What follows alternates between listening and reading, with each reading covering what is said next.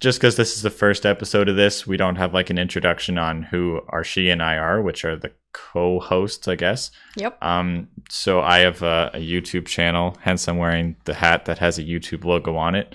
Um, Greg Hogg is my name. Unless you care about data science, then you wouldn't want to watch it. But Marty knows this this stuff probably better than I do, so this episode is going to be largely about that as well. Absolutely. We can't wait. Who the heck are you, Arsh? I am um, a University of Wa- Waterloo graduate. I went to school with both Marty and Greg. Um, and currently, I am working in the data world, and I graduated in April. Are you an analyst, engineer, scientist, or something else? One of the above. One of the above. Okay, she's an unknown data professional. okay. Yeah. uh, Marty, who are you? Hi, I'm Marty. I'm currently doing my PhD in the University of Waterloo in the Department of Applied Mathematics. And well, I've known Greg and Arshia for five years. We are very old friends. I've known them when back when they were non data scientists. Back when they were losers. Yep. Uh, yeah, yeah. Actually, um, Marty was one of the few people I talked to uh, before university even started, and we kind of became friends even even before we met, which was really cool. So before I moved to Canada. Yeah, before. Right, so, uh, and we'll get more into that. Yeah, right away. So Marty, where where were you? Well, believe it or not, I was born in Japan, in Tokyo, and lived there for 18 years. I did my high school there, and then applied to Waterloo for my undergrad. So I've been in here in Waterloo for five years by now. That's amazing. So, what was um, what made you first want to choose Canada and I guess Waterloo in specific, um, way, all the way from from Japan? Well, first of all, I wanted like I knew for a while that I wanted to study math at university because math was the only subject which I did not suck at. Me too.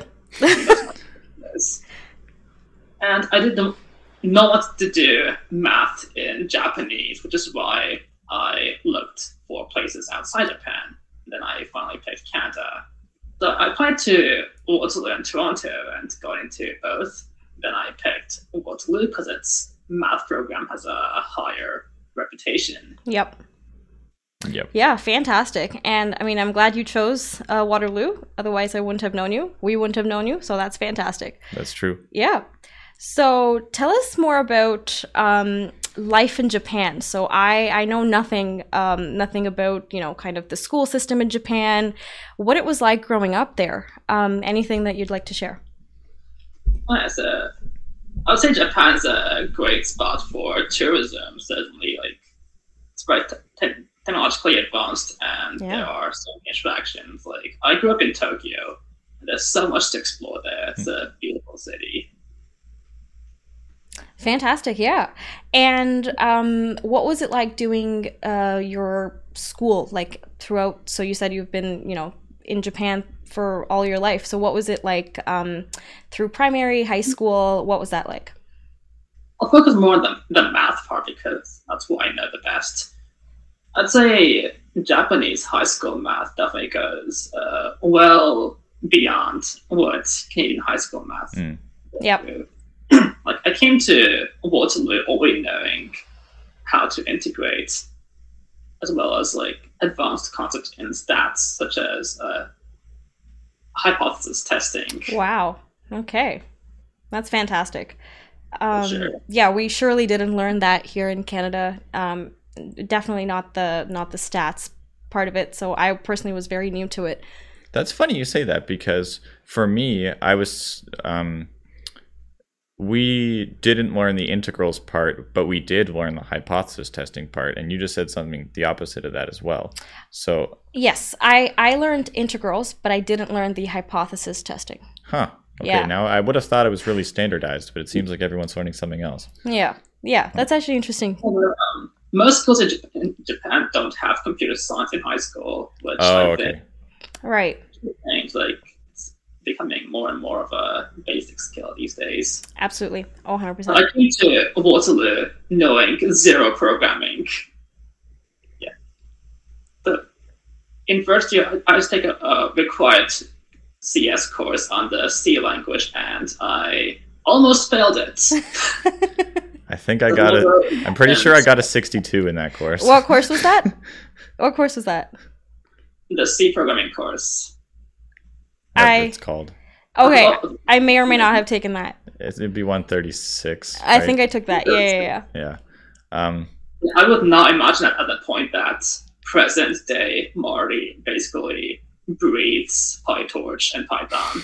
Absolutely. And and we'd we'd love to get into get into that. Um, actually, yeah. On um on my own channel, the next video I'll produce is actually about which is better, PyTorch or TensorFlow. It's just like a, a 30 second short on talking about the history because it was like uh, TensorFlow came out came out first, but then when PyTorch came out, people were like, "Wow, TensorFlow sucks to code in. I'm gonna use Facebook's." That was me. yeah, and then they made it easier to code in, and now they're both good. But you stuck with the Facebook one because I don't know. because meta. Sure, probably not. You think it's better? I think it's better. Like, Okay. I find PyTorch way more easy for my area of research, which is reinforcement learning. Oh, okay, okay. I actually haven't done it with um. I haven't done any deep learning, reinforcement learning stuff. I've only done like the really like, I mean, even like in like the really like theory theoretical books like that. Even the first like six chapters are like tremendously like new new concepts. So like to get to deep learning, it's like a long journey. I feel, but it's definitely worth it. It's true. It took me like a year to understand it. Yeah. Yeah. Fantastic. So, okay. So, tell us more. So, what did you do in your undergrad? My undergrad, I studied applied math with a minor in, in statistics. Applied math. I'm raising my hand. Okay. At Waterloo, how applied do you feel the applied math is? Mm, ooh. By applied, we mean applied to physics and engineering. So, not so much. yeah, I mean, not in real life. It's it's mostly a co- like a program on differential equations. right. yeah, I mean, I think that was one of the the few courses for me where they actually talked about applications. Like I the the intro to differential equations course, it's basically all just like physics examples, whereas most math stuff, it's like completely theory. So I thought Yeah. it felt fairly applied. Yeah, that makes sense. Yeah, I, I totally agree with that. So okay, so that's uh, that's wonderful. And um, so Greg and I we took co-op through throughout undergrad. Um, I know you did as well. Would you like to talk about um, what the co-ops were and um, I guess one thing that you liked and disliked about them? Okay, so my co-op experience is very much related to my journey as a data scientist. My first two jobs were software developer related, but like my third job, which I took my third year, I was a software engineer at a stop at a consultancy firm, Mhm. startup, and in that project, I had an opportunity to explore data science applied to a sports application. Wow. Where was that? I don't remember that. So my job was to well sort participants of a sporting contest into different contest groups Huh. and to ensure there is like as as, as much equality in like among the participants as possible. So rather race sorting automation. And for that I deployed a Bayesian rating system introduced by Microsoft. So it was my, my first exposure to reading a research paper and and reproducing its results. Wow. And and that was in your first year, you said? That was in my third year. Third year. Okay. he glossed over the software ones because you're not you're not too much of a software guy. I think.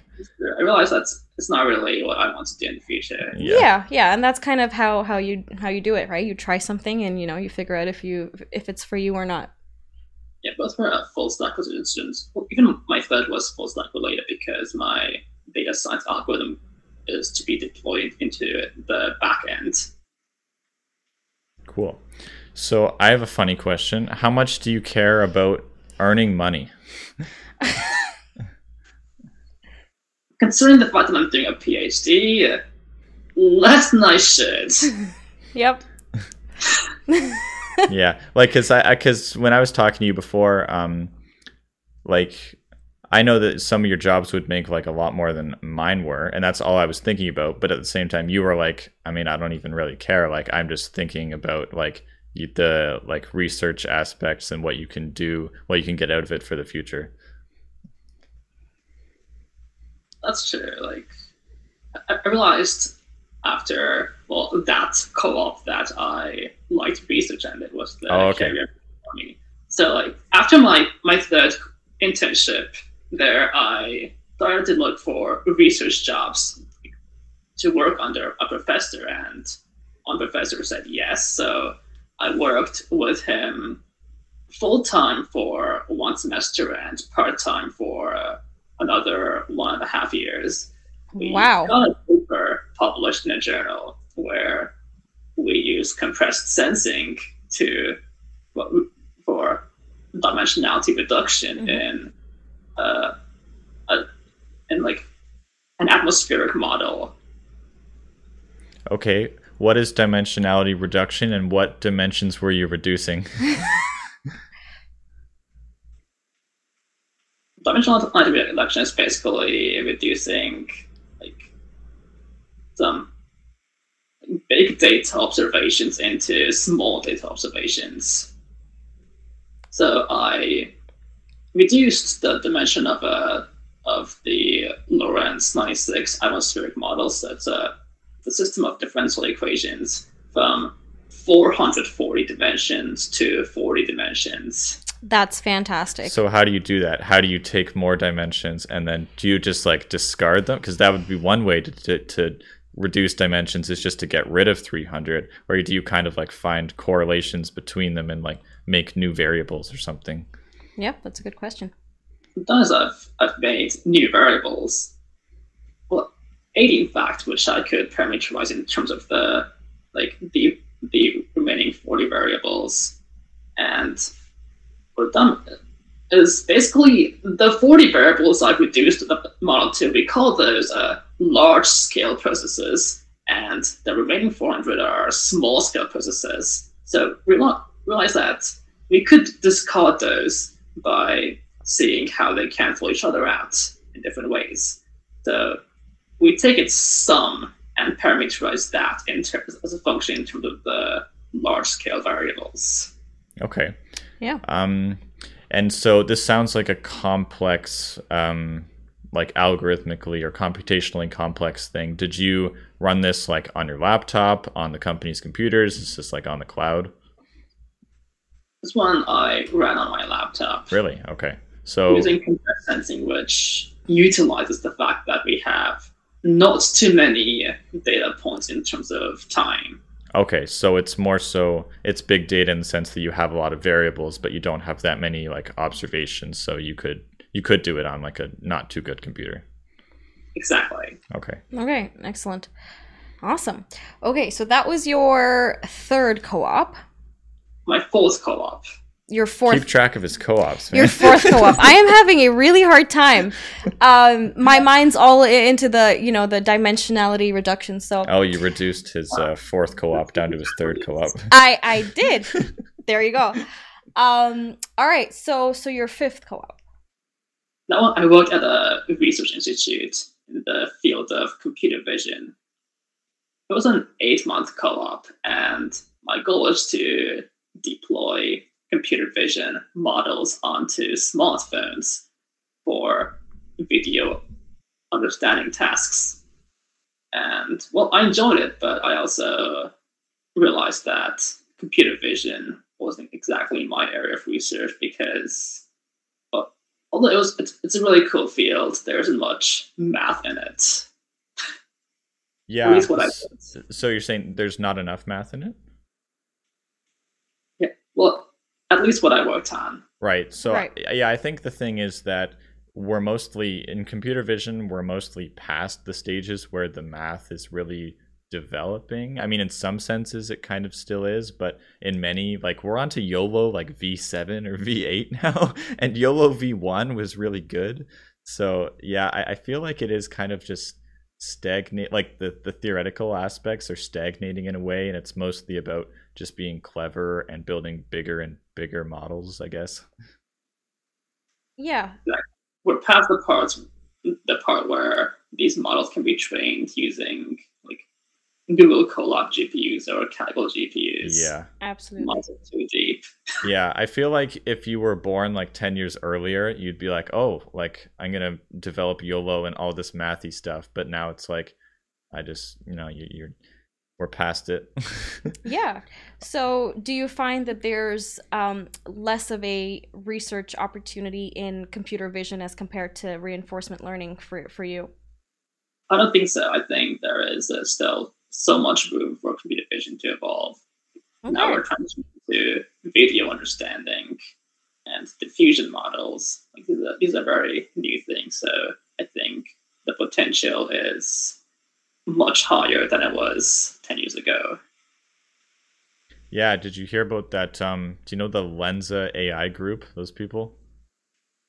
I've not heard of them. I have Okay, not yeah. either. So when the stable diffusion algorithm came out, which for those watching that don't really understand, it's like the the you write a text or you you write a sentence describing what kind of image you want produced, and then also video came slightly after in a, a less good looking form. Um, so what Lensa AI did was just literally use the stable diffusion algorithm to make like uh, different faces of um, of you. Like, so you would just take a picture of your face or something like that, or maybe input a prompt as well, and then they would just give you in like different kind of patterns and weird kind of uh, art ways, and then they would charge you money for it, which I think is really funny, because like th- th- that's what we were talking about, like computer vision stuff. It's like it's so far along now, and you can just do these funny things with really sophisticated models. Yeah, it's impressive, certainly. Yeah. So, do you have um have you ever been curious about um the world of natural language processing at all? NLP, to be honest, it's the field that I've done absolutely zero reading about. Okay. Yeah. Although I think models like BERTs, are really cool, and Transformers are something that I, I intend to look at for my research as well. Yeah, because Transformers are actually rivaling. I I, no, I can't keep track of it, but in the last few years, I think on like the standard, what's the data, ImageNet or whatever. Yeah. Um, the Transformer stuff is actually like top five and stuff now. I think as well, right? Wow. I did not know that. No, well, I don't know really how it works. People have shown me some funny linear algebra pictures. I'm like, I have no idea what you're talking about. Yeah. And NLP is the whole idea of linguistics that I get confused with. Yeah. Considering like, English literature was my worst subject in high school. Oh, I know, eh? Tell tell me about it. Speaking of that, um, have you had like any? So like, how was moving over to Canada? And um, I mean, I, you spoke English, and you obviously speak English, but um, have you had any difficulties like making friends or like that kind of thing? Not at all. Like I feel like I fit into society pretty well here. Absolutely, yeah. We think so too, Marty. we we know so. We absolutely. I've I've always known Marty as a very very um friendly person. It was Mhm. super easy to talk to, and and yeah yeah. So I I don't assume that you had any any difficulties. Did you face any culture shocks? Because I know that the cultures are fairly different. So did you face any sort of culture shocks when you first moved here? It's a much more lively environment here, to be honest. In public transport, people are like always conversing with each other. Mm-hmm. While in, in Japan, in public transport, everyone is silent. I have heard that. Yep. If a phone rings, you can hear it all over the train. Oh wow. do you do you think that Canadians are nice people? I think so. Is that your honest answer? Mostly. Mostly. Mostly. there you go. There's- I knew there was a little bit of. There's some exceptions. yeah, There's some exceptions. Well, exceptions everywhere. absolutely. That's true. All right. Well, that's awesome.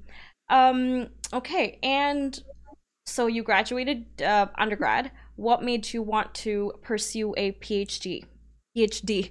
That's what you said. Well, when I entered Waterloo in, in first year, like my goal was to just go, just become a software engineer and live a happy life. Yep. But I guess life had- had other plans for me. You had other plans for life. I had other plans for life. During my third co-op, I realized I enjoyed the part, like the aspect of reading research papers and implementing what they have done. Hmm. And then, then, then as I've done more research-related co-ops, I realized my interest for doing research just increased further and further. When I was taking a, a course on control theory, my instructor, like, well, my instructor is my, is my, super, my supervisor now, and I asked him if I could opt out of one of the assignments and instead write a report that Oh. combines control theory with machine learning, to which he was very enthusiastic. So the area where machine learning and control intersect, it's reinforcement learning. So I it. So uh, I've done a few RL experiments for that project, which is a very simple problem. It's a, a card position problem, and I try out different reward functions and see which one works best. So I wrote a paper which is on an arXiv now, and and that's how I got to also know the professor and develop an interest in reinforcement learning. And that's how I ultimately picked RL as my research focus. Okay, cool. So, how would you explain control theory, machine learning, and reinforcement learning to a dummy like myself, and myself. ourselves? Let's stick to RL. Okay, how do you do th- most things in life? You do it by failing multiple times and improving a little bit every time. For example, walking when you were an infant. You walked a few steps, you fell down, you walked more steps, you fell down again, and ultimately, soon you learned to walk for long periods of time. It's pretty much what RL is.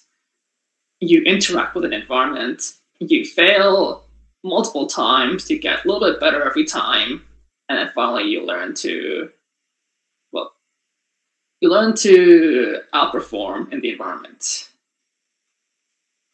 So, in adv- that makes sense.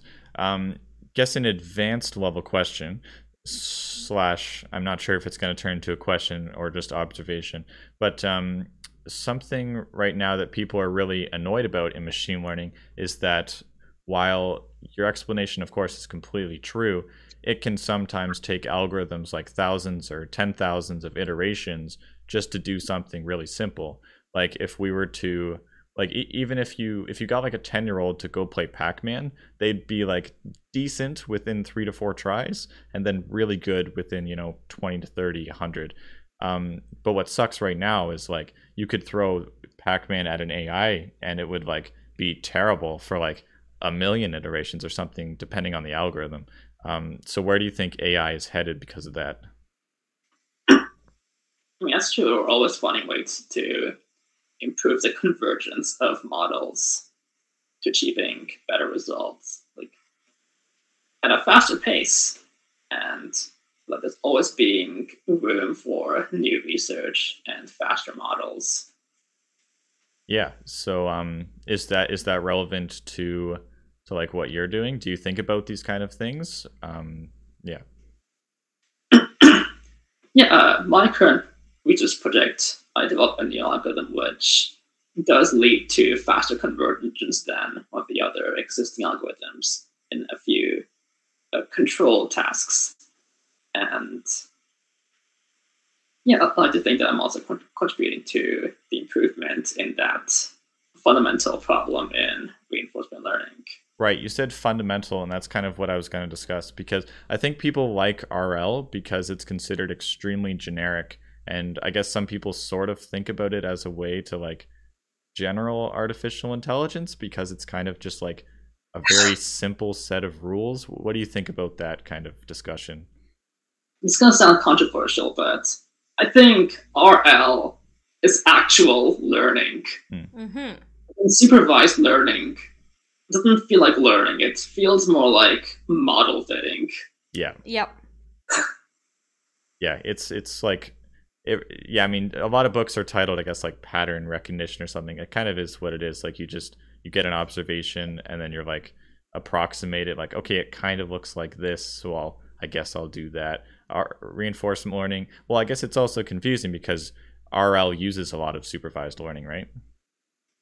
It's different. Like you don't exactly learn the environment and fit to it. Rather, we form an abstraction of the environment for example, a Q function, and we learn to well, we learn to figure that part out.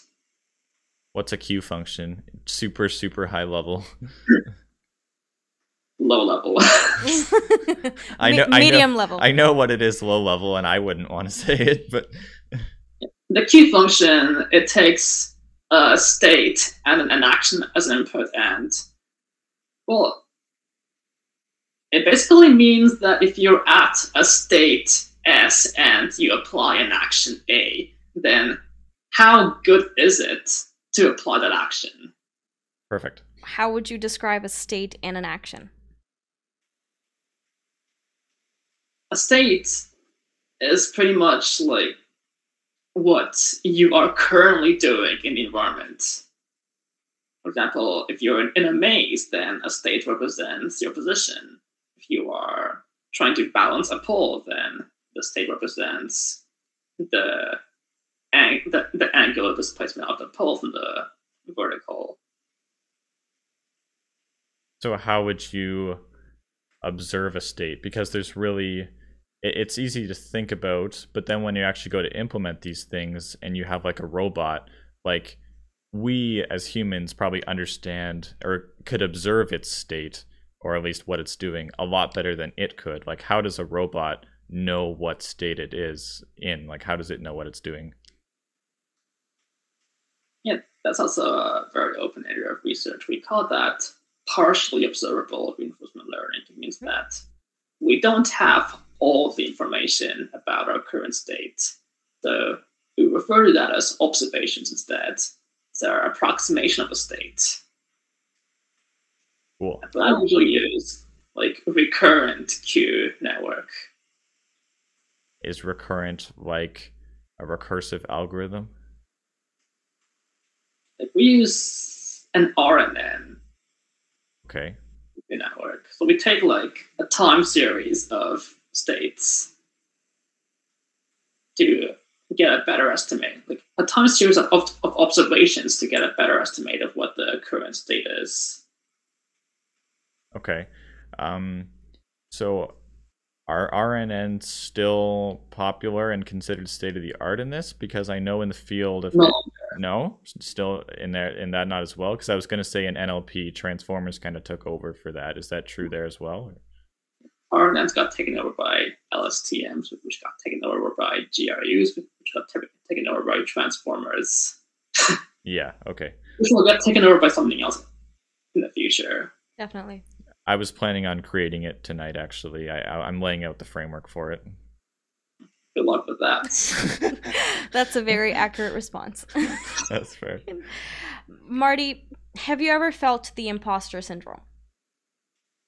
I'm doing a PhD. Not really. I think I've gone way past my imposter syndrome phase. Okay. Not during your PhD, during your undergrad. That's right. Like during my fourth club when I was working with a professor. And yeah, sort of. How, how did you deal with it? Well, I essentially learned that, well, the professor chose me because he saw potential in my ability to perform in his lab. And, well, I, I thought I was doing a pretty good work at the very least. So, yeah, in my case, just rationalizing it helped as well. Yeah, yeah, no, that's fantastic. I know that in new jobs, imposter syndrome is is a big, um, you know, big thing that that you know people and employees kind of go through. So, yeah, it's good that you don't have that in your PhD right now. It's it's fantastic to know. Yeah.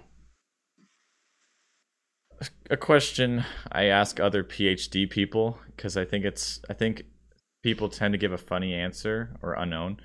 What is a postdoc thing? Like a postdoc, post PhD, postdoc thing? means that you have finished your PhD, but you you still like you choose to work for another professor, like for a professor for like usually one to two years. And is that paid? Like, is that a job? Yeah, it's like a full time job. You get paid to do it. Much higher than PhD salary Oh, okay, okay, in most cases.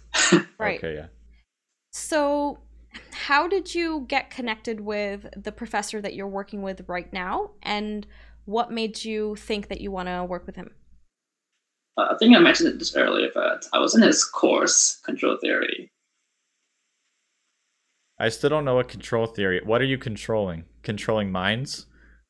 Control theory is the process of influencing a dynamical system to achieve a certain goal. What's the difference between a dynamical system and a standard system? or is that not? Does that not- not make any sense? dynamical system is usually a set of, of differential equations or difference equations. Gotcha. Okay. Awesome. How would you explain a differential equation? I would not.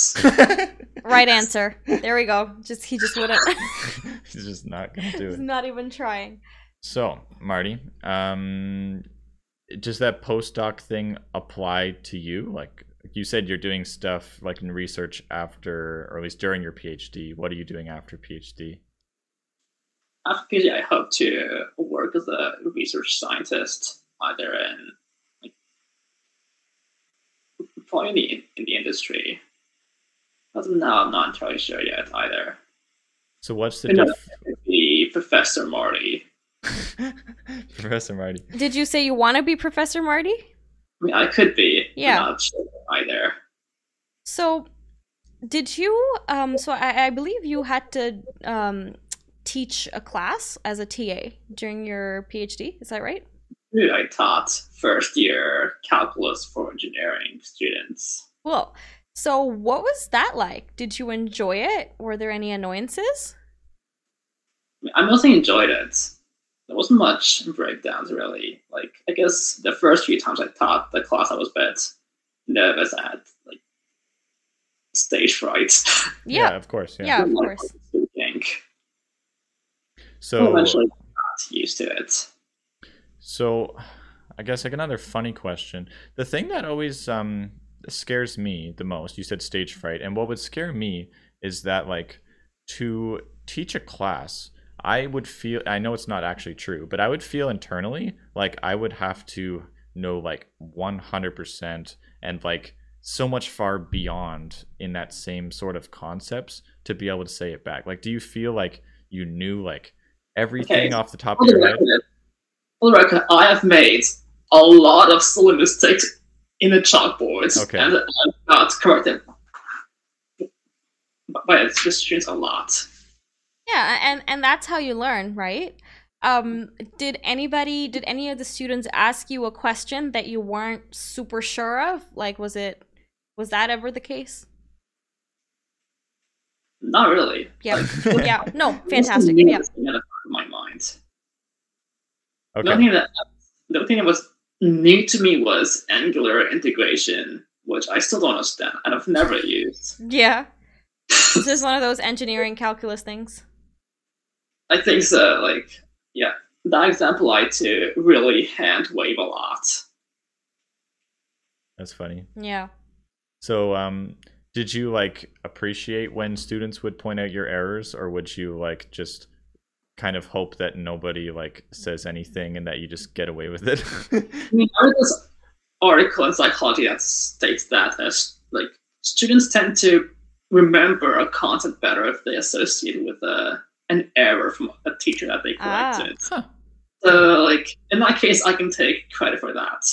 So your blackboard errors were intentional? Very intentional. Yep. That's All of that. Very good. Nice. For for the students. So, were you also in charge of like assignments and grading and all that stuff? Yeah, I team mock a lot. Yeah. Did you create the assignments? Or? No, the assignments were created by the instructors. Okay. Okay. Yep. Well, I team mock quizzes. There were weekly quizzes. Yeah. Did anyone give any funny answers where they you would just laughed at them for being so bad at it? Or like any sketches. People do that. We'll sketch a lot. yep. That was fun. Any like please please give me a grade. I'm so sad. I I did that once or twice. What? A section called a section the uh, the I have no calculator zone. Nice. The why do I need to remember this zone? yeah. I just found my uh my pink pink tie calculator today and stuffed it back in the closet. Good job. Yeah, good memories. Yeah. Great memories. Talk about uh Waterloo life in general, like the like any clubs or what you did like outside of hours. Avalon. Avalon. Avalon. That's a weekly thing. I played board games almost every week with friends. Those are fun nights. So how'd you find um like we always saw you with like seven or eight, ten, ten people in a, in a friend group. How'd you meet all those people? Well, I met them all through orientation. Oh, okay. honestly. Yeah. Not not all, but most of them. And they had friends, and those friends had friends, and somehow we all connected through our mutual interest in board games. Cool. So did you feel like you knew like each and every person or you were only kind of friends with the people you were friends with? I think both. Yeah. To some extent. I got to know them as well through board games. Cool. So yeah, any any clubs like we have like a million clubs that I don't think I stepped into once, but is there like an, an RL club or an ML club or something? There's a data science club at Waterloo. science. Yeah, but I've never hopped into that. Okay. Yeah, I know I would um, sign up for like a million clubs and I never go to any of those. Classic. Very guilty of that. yeah. Um all right. And so you said you liked board games. What's your what's your top 3 favorite board games? There's Avalon, there is Captain's Gambit, there is Betrayal. That's three. Yeah. That's 3. Excellent. there you go. I am not familiar with those, but I've been meaning to get into Avalon. If I were to play you in chess right now, would I win? Because I've been playing a lot. Then you would win. I- I haven't played chess in at least a decade. okay, good. Because I feel like there's this like vibe for like Waterloo Matthew people that were like all head of the chess club or something. I'm like, I never played at all. Yeah, no, I was not involved in the chess club. I mean, we could train RL agents to play chess for us. There you yeah, go. Yeah, you certainly could. It was only I mean, when did the when did the DeepMind stuff come out for basically solving that? Like I think they solved Go back in 2014.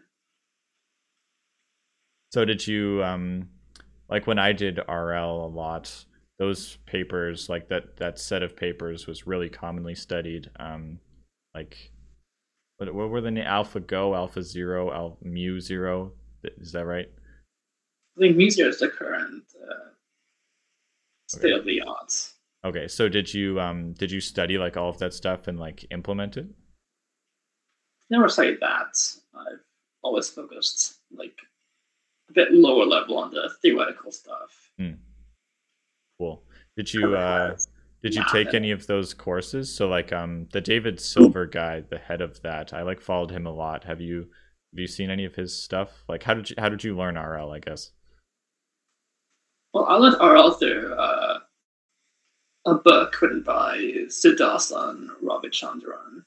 So not not the standard one from those two Canadian folks?